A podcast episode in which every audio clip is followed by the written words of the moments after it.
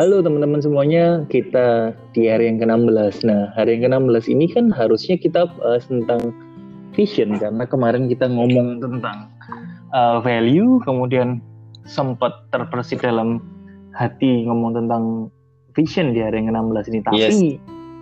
tahu nggak sih sebetulnya ketika kita mau ngomong tentang vision, visi gitu kan, kayak mm -hmm. banyak sekali uh, pikiran terus nggak tahu apakah ini gelisah dalam hati. Mungkin kalau orang dunia ngomong bingung kali bro ya.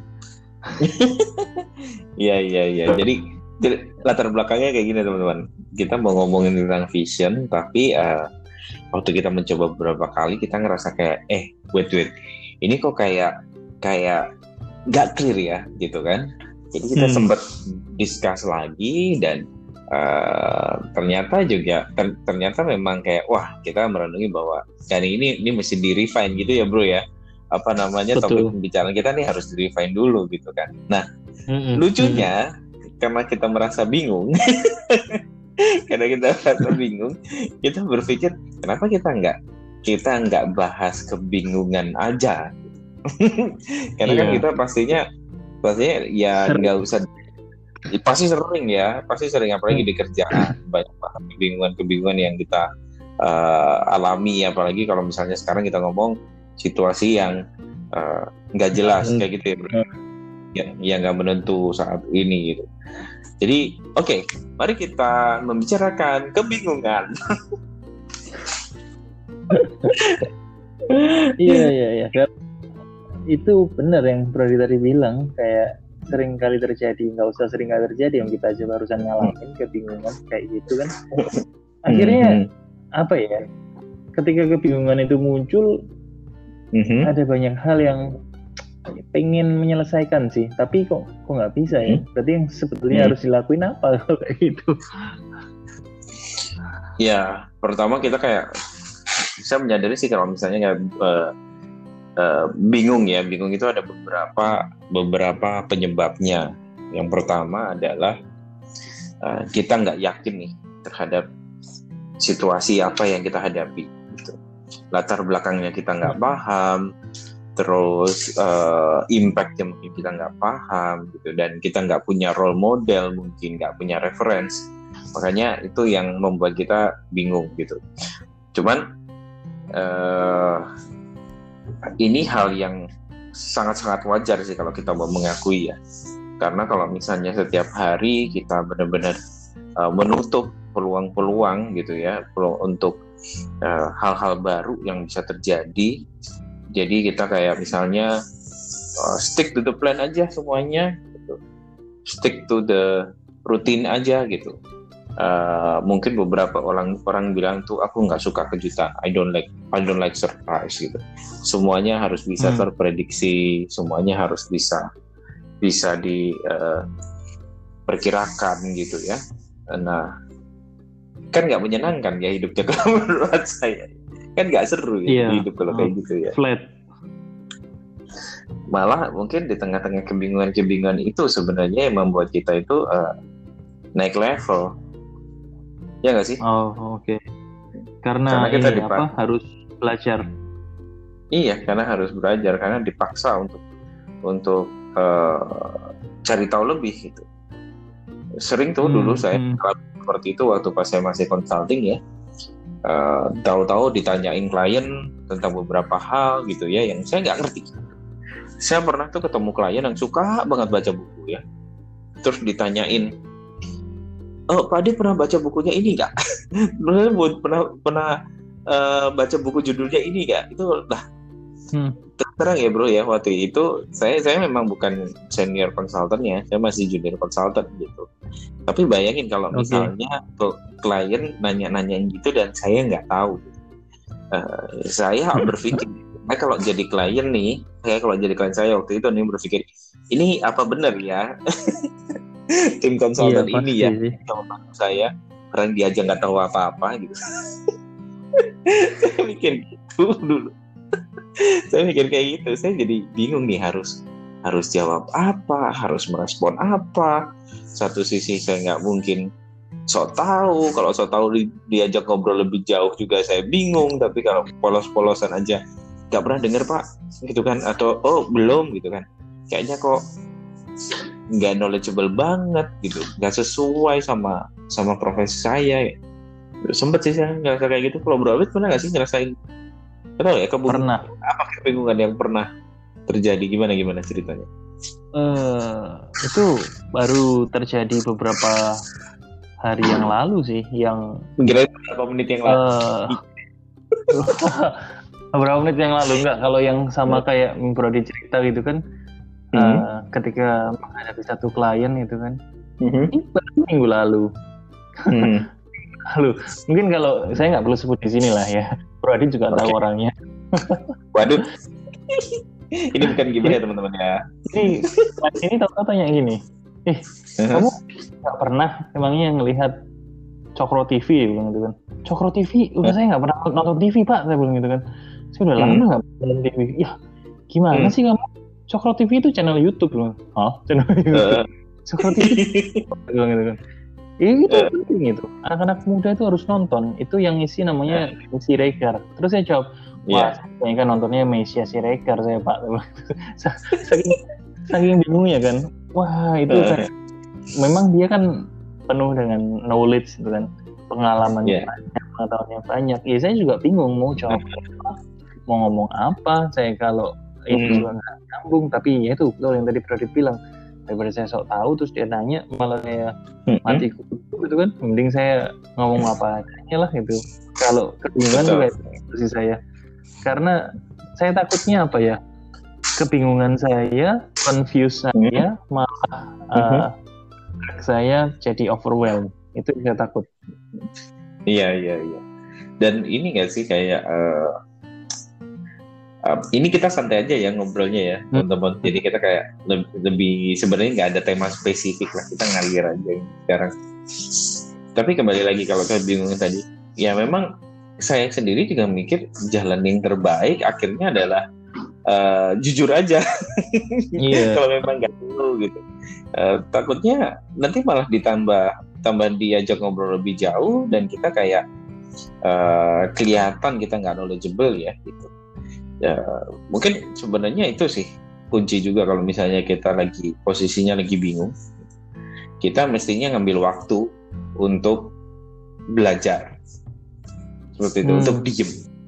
Karena kalau pas lagi lagi bingung tapi uh, apa lagi bingung tapi maju terus lah gitu misalnya ya. Ya itu pasti nanti hasilnya juga membingungkan menurut saya. Hasilnya juga mungkin gak jelas juga Gitu nggak sih? Mungkin iya, iya karena kalau semakin kita teropos tapi atau lagi bingung, ya hmm. akhirnya hasilnya malah nggak nggak clear, malah semakin bikin kita nggak tahu sedang di mana gitu kan, nggak tahu arah tujuan, nggak tahu lagi di mana, nggak tahu mau ngapain, itu yang menyerap. Jadi kayak ini mau ngapain, udah sejauh ini, udah se lama ini ya. ini itu kan akhirnya malah yang bikin ke sana. Nggak tahu apakah kalau misalnya orang kebingungan itu dia harus mm -hmm. berhenti untuk menguraikan hmm. pikirannya? Atau sebetulnya dia harus berhenti itu bukan untuk mengurai pikiran tapi untuk apa ya cari tahu gitu kan? Dia state-nya lagi di mana atau state-nya apa gitu? Mungkin kayak gitu mungkin ya. Ya mestinya kayak gitu ya. Bisa jadi ya uh, ya mengurai ya. Mengurai kenapa kita bisa nggak tahu? Kenapa kita bisa berada di situasi seperti itu? Diuraikan hmm. dulu uh, baru nanti bisa clear. Tapi saya rasa mestinya itu juga bukan satu pekerjaan atau suatu hal yang harusnya kita lakukan sendiri ya. Kalau bisa hmm. ya nggak apa-apa. Cuman di waktu-waktu yang seperti itu ya harus sih. Harus mencari mencari support kan ya. Bertanya gitu kan. Kayak kita misalnya jalan uh, lagi cari satu tujuan ya pasti kan kita tanya kalau misalnya nggak clear ya. Oh, sekarang sih ada Google Map ya. Oh saya jadi yeah. inget tuh dulu. Saya jadi inget tuh dulu waktu pas SMA saya kan SMA-nya di Bali tuh ya kan? Hmm. terus saya hmm. sempat tuh sama teman-teman belum zamannya Google Map belum yang smartphone dan lain sebagainya itu belum gitu. HP saya masih itu Nokia yang casingnya bisa nyala-nyala kalau telepon itu. oh, oke. Okay. Tahu tahu. Terus terus kita satu waktu itu berencana untuk naik motor pergi ke Kintamani. Kita semuanya di Denpasar. Hmm. Nah, dari dari kami berlima nggak ada yang tahu jalan asli. Cuman kayak ya ya pokoknya kayaknya arahnya ke sana deh gitu kan. Terus uh, akhirnya kita jalan gitu dari pagi-pagi banget itu jalan terus ya kita menyadari kayak ini bener nggak ya arahnya gitu kan terus kalau misalnya hmm. balik lagi ntar kejauhan nah terus akhirnya kita ini uh, apa namanya ada orang kita nanya masalahnya kami kebanyakan tuh bukan orang Bali ya beda uh, bedanya okay. gini kalau misalnya orang Bali ditanyain arah mereka akan menyebutkan nama mata angin bro Oh, jadi ini ke utara, nanti ke timur atau kayak gitu, tahu kan ya? Tahu tahu. Tahu tahu kan ya. Sedangkan itu saya nggak ngerti, saya cuma tahu kanan kiri dan lain sebagainya. Gitu. Terus uh, uh, teman-teman saya juga kayak gitu. Cuman kita kayak yang oh iya gitu. Mungkin sungkan kayak atau apa ya sebenarnya waktu itu. Saya juga bingung apa yang terjadi sampai akhirnya tuh kayak uh, oh iya pak ya. Tapi abis itu kita nggak tahu. Habis itu kita nggak tahu coba jalanin aja. Padahal udah nanya ya. Dan sampai akhirnya kita memutus, kita memutuskan nih kayak uh, kita tanya beberapa orang kita tanya beberapa orang tapi kalau tambah bulat gitu. Akhirnya kita memutuskan sekali waktu tuh berani nanya begini sama uh, ada ada ibu-ibu jualan apa gitu di samping. Di pinggir jalan tuh. Terus tanya gini kan uh, arah ke Kintamani gitu. Terus dia sebutin mata mata angin lagi. Akhirnya saya kayak bubuk jangan pakai jangan pakai utara timur gitu kan. Kanan kiri aja. Saya bilang gini kanan kiri terus aja gitu.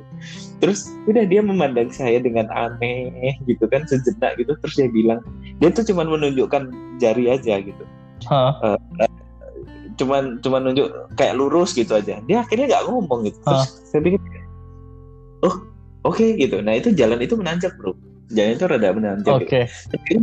akhirnya kita jalan eh ternyata bro ya ampun itu paling apa ya nggak sampai mungkin cuma 20 meter kali ya sampai di ujung tanjakan itu nah itu udah udah, udah kita mani itu ya sebenarnya kita di area Kintamani itu cuma tuh yang maksud di tanjakan itu udah kelihatan yang tahu kan yang pinggir ya, jalan yang pinggir tebing ya kan? Di situ kayak ini kita udah nyampe pantai tadi buat tadi bingung waktu kita tanyain. Kayak bilang kayak oh ya ini ke utara gitu kan bu jangan kanan kiri aja gitu. Terus dia diem ngelihat jarinya itu nunjukin itu terus kita coba lihat ya sudah udah sampai ya kadang-kadang kayak gini gitu ya. Kita kayak malah terlalu sombong nggak tahu uh, padahal kita nggak ngerti uh, apa. Tapi kita mencoba untuk ngomongin uh, mengikuti arahan. Kadang-kadang kantor juga ketemu tuh orang orang-orang yang seperti itu. Misalnya kasih instruksi ini ngerti nggak kalau nggak kalau nggak tahu tanya ya gitu. Dia diam aja ngerti atau apa. Ini bisa nggak? Bisa. Eh ternyata nggak bisa ternyata nggak hmm. dikerjain hmm. karena hmm. Pernah kan ketemu orang-orang kayak gitu juga pernah pernah iya ya mungkin kayak nggak tahu kalau dengar ceritanya Pro Acit itu kan berarti ada satu poin yang saya tangkap sih kayak hmm. kalau kita lagi bingung nggak tahu entah itu di hmm. kerjaan entah itu di mana pun lah nggak nggak harus di cuman di dunia pekerjaan atau bisnis ada satu hmm. hal yang mungkin harus dipastikan bertanya ke orang yang tepat sih. Kalau nggak tepat malah menimbulkan hubungan-hubungan yang semakin dalam gitu. Dalam artian bahasanya sama gitu kan. Kalau bahasanya nggak sama malah bingung loh. Bahasa nggak hmm. sama itu kayak misalnya saya punya problem di kantor. Terus saya ngomong hmm. nih sama teman gitu kan. Kok saya lagi bingung kayak begini dan sebagainya. Ternyata dia punya apa penilaian dia nanggepin oh. beda. Dia ngomongnya yang lain tuh malahan tuh tambah bikin saya lebih bingung. Aduh. Ini bahasanya nggak sama. Ini saya harus nyari yeah. yang bahasanya sama mungkin ya. Jadi kalau bingung itu mungkin ya. Harus nyari yang yang bahasanya sama gitu mungkin loh. Iya iya iya. Dan mestinya juga ini kalau memangnya akhirnya kita masih belum mengerti apalagi waktu pas dikasih arahan tuh kita nggak ngerti ya clarify. Jangan pura-pura tahu. Hmm. uh, dulu dulu dulu saya kadang eh, dulu saya juga pernah melakukannya. Kayak misalnya sama klien gitu ya. Mungkin tadi Bro Abed ngomong kayak uh, tahu Cokro TV ya kayak gitu. Uh, kalau saya yang dulu masih masih uh, junior gitu mungkin saya jawabnya kayak hmm, oh ya saya pernah dengar atau wow apa namanya? Mungkin pernah pernah walaupun nggak pernah nonton tapi pernah dengar informasinya terus saya ngomong gitu kan oh iya kenapa pak? Kayak gitu. Padahal diam-diam sambil googling Cokro TV misalnya gitu. Atau diam-diam sambil apa gitu. Padahal kita ngomong padahal kita nggak ngerti. Nah oke. okay. uh, uh, tapi kadang di kerjaan tuh saya juga sering tuh nemuin orang yang kayak tadi saya bilang uh, ini ya ada tugas seperti ini dikasih instruksi gitu. Terus mereka uh, saya tanya ada pertanyaan apa enggak? Enggak udah ngerti udah. Ternyata waktu pas di lapangannya nggak jelas. Ternyata hmm. uh, apa nggak nggak sesuai dengan harapan bahkan ada hmm. yang nggak mengerjakan gitu. Terus begitu Wah. ditanya terus begitu tanya kenapa kamu loh kenapa kok kayak gini? Kan sudah diarahin. Uh, iya pak saya nggak bisa ya nggak paham gitu. Terus loh kan saya waktu itu udah bilang kalau kamu nggak ngerti bilang. Kalau kamu nggak sanggup ngomong. Saya bilang itu terus mereka kayak iya sungkan iya nggak enak. Loh terus gimana? Oh. Terus gimana? Okay. Apa saya terus harus me, me, apa namanya mentolerir itu terus memberi atau atau gimana? Harapannya tuh saya nggak ngerti. Itu basically benar-benar ya kalau saya teman-teman ada yang mungkin punya sifat seperti itu, mendingan jangan dilakukan. Karena alih-alih uh, ya itu mereka juga bilang kan, ya tak, saya takut pak kalau saya nanya malah nanti di mana apa di dimarahin. Loh dimarahin kenapa nggak dimarahin hmm. karena nggak ngerti Nah, kalau tuh terus saya bilang, lo kamu kalau kayak gini kamu malah dua kali bikin saya marah kayak gitu. gitu. Ya mendingan kamu itu saya marah apa mendingan saya saya marahin waktu kamu nggak tahu tapi waktu pas kerja kamu beres itu. Lagian saya juga bukan yang Betul. kalau ngerti terus marah-marah yang nggak juga namanya orang nggak ngerti kok dimarahin gitu. Jadi hmm, jelas hmm, hmm. kan ya gitu. Karena tapi mungkin itu habitnya bro. Hah? Habitnya habit kebiasaannya hmm. orang Indonesia tuh mungkin hmm. begitu kali. Ya kalau suka misalnya nanya, ya? ya bukan nggak suka nanya, kayak kalau hmm. saya nanya nanti dikira nggak hmm. tahu satu. Hmm. Yang kedua kalau saya nanya dikiranya hmm. saya kepo. Yang ketiga oh. nih kalau saya kalau saya nanya dikiranya hmm. saya ada maksud yang tersembunyi hidden hidden agenda gitu kan itu oh. makanya orang uh aduh nggak usah nanya lah. Jadi kalau bingung mending saya hmm. pendem sendiri gitu kan. Caranya gimana? Hmm. ya nggak tahu gitu kan. Karena karena bingung. Oh gitu ya. Jadi kayak misalnya nih uh, bener masuk akal. Jadi ada orang juga yang kayak gini modelnya. Saya misalnya ikutan workshop gitu. Terus uh, hmm. apa namanya misalnya dikasih tugas gitu kan. Oh ini ada assignment untuk uh, exercise bla bla bla. Ada pertanyaan diem tapi giliran oke okay, sekarang bisa mengerjakan. Terus orang terus peserta yang lain tuh nanya Bro ini tadi gimana? Loh kenapa tadi nggak nanya? Gitu kan. Iya nggak enak kayaknya yang lain udah ngerti. Nah, berarti kan pride juga. Iya iya. Berarti pride juga. Terus kamu nggak mau nggak mau kelihatan eh, nggak uh, mau kelihatan nggak tahu gitu di depan orang lain. Itu sebenarnya pride loh. Sungkan itu pride ya. saya pikir-pikir. Itu itu. Itu benar tuh sungkan itu pride pride itu yang kemudian bikin orang bingung juga sih ini mau mm-hmm. mau apa namanya me, tetap pegangin pride-nya sampai segimana gitu kan nanti kalau yeah. saya tanya dikira begini kalau saya ngasih tahu supaya saya mm-hmm. biar dianggap begini gitu kan itu pride ya betul mm-hmm. jadi memang itu yang harus dilepas pride itu ya iya, iya, iya betul kalau saya barusan dapat dapat impresi satu satu satu hal sih bro yang saya dapat gitu kan tentang kebingungan kalau berarti ngomong pride saya barusan kayak dapat gini nggak tahu ini silakan dikasih kan kayak kalau kebingungan ngobrol hmm. sama orang yang bahasanya sama juga enggak enggak nemu berarti hmm. saya kalau case-nya Bro Adi tadi ya yang katakanlah hmm. Dari Denpasar mau ke Kintamani ternyata ketemu orang yang selalu menunjukkan dengan mata angin itu kan bahasanya hmm. beda berarti harus yeah. ada satu alat atau tools yang seharusnya Bro Adit punya kan waktu itu yaitu kan kompas hmm. kompas mm-hmm. ini kan yang harus dipegang sama kita semua. Kalau saya sendiri lagi bingung, harusnya saya juga lihat kompas. Masalahnya kompasnya itu cuman bisa mm-hmm. berfungsi kan kalau diletakkan di tempat yang stabil, di tempat yang enggak sedang tergoncang atau enggak lagi bergerak-gerak, itu akhirnya kan jarum mm-hmm. atau mata arahnya itu benar. Kalau terus gerak kayak goyang, goncang itu kan ya goyang aja terus nggak tahu mana selatan mana mungkin kayak gitu ya bingung itu. Makanya tadi berarti bilang mendingan diem deh kalau bingung. Nggak usah ngapa-ngapain yeah. dulu gitu. Tidur lah sekalian mungkin kayak gitu lebih iya ya benar juga ya. Kadang-kadang emang gitu. Uh, ya kalau udah nggak tahu kita kudu pikir apa lagi ya.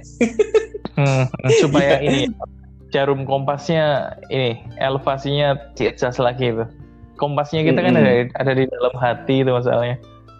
Iya benar mungkin kita yeah. juga bingung tuh gara-gara kalau gara-gara mengajukan pertanyaannya juga kepada diri sendiri kepada manusia yang tidak punya jawabannya coba tanyakan yeah. pada rumput yang bergoyang wah makin makin bingung gitu makin goyang makin goyang ya ya pasti harus ya. tanya sama Tuhan lah Cuman cara ya. tanyanya sama Tuhan itu yang gimana ya?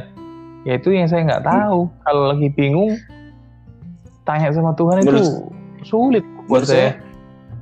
Kalau menurut saya yang lebih sulit itu bukan nanyanya sih. Terus?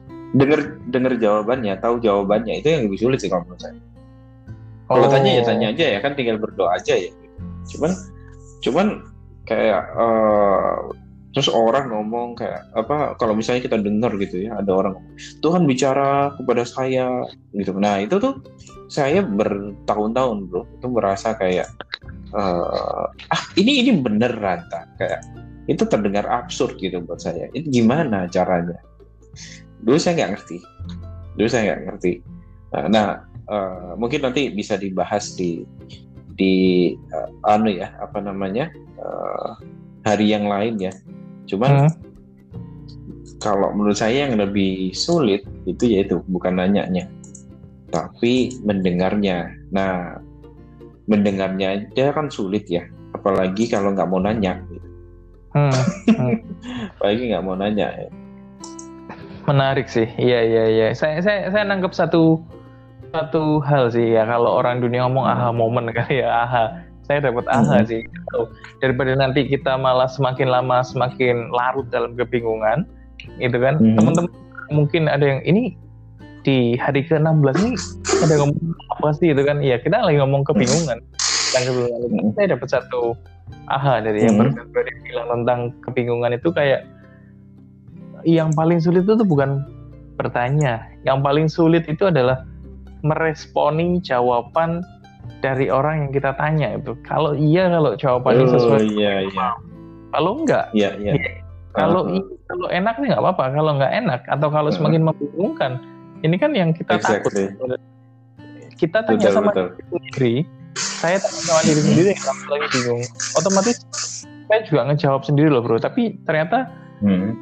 sisi lain saya gitu kan, itu juga nggak hmm. siap sama jawaban yang dikasih sama diri saya sendiri itu yang menakutkan buat saya ya benar yang udah dibilang kebingungan itu muncul karena ketidaksiapan atau salah respons dalam hmm. menerima jawaban dari orang yang kita tanya even kita tanya ke diri sendiri kadang-kadang kita nggak siap dengan jawaban yang yaitu paling dalamnya diri kita itu kasih tahu gitu kan ya mungkin di iya. hari lain atau besok mungkin sebelum kita ngomong vision atau visi yang itu mm -hmm. mungkin membuat kita bingung di hari ini. Mungkin kita ngomong tentang respons atau sikap hati mungkin kali ya. Itu yeah, yeah. penting mungkin ya. Itu yang saya saya dapat di hari ke-16 dari mm-hmm. kebingungan kita hari ini sih saya dapat itu sih. Intinya adalah yaitu mempersiapkan yeah, yeah. diri untuk jawaban itu. Entah jawabannya enak gak enak, jawaban dari orang lain atau jawaban dari itu sih yang saya tangkap nggak tahu berarti ada yang mau ditambahkan mungkin sebelum kita uh, close di hari yang ke-16 ini enggak sih Wah, ini ini enggak sih daripada tambah bingung ya. Uh, nah, ini kita nggak tahu, kita masih memutus, kita masih belum memutuskan nih, apakah ini di di post atau enggak nih teman-teman. Tapi kalau misalnya ini di post gitu ya, kalau ini misalnya di post ya, hmm, selamat bingung bareng. Selamat bingung bareng. Iya, iya. Selamat bingung bareng. Tapi karena ya ini manusiawi gitu kan. Kita mencoba apa namanya walk the talk.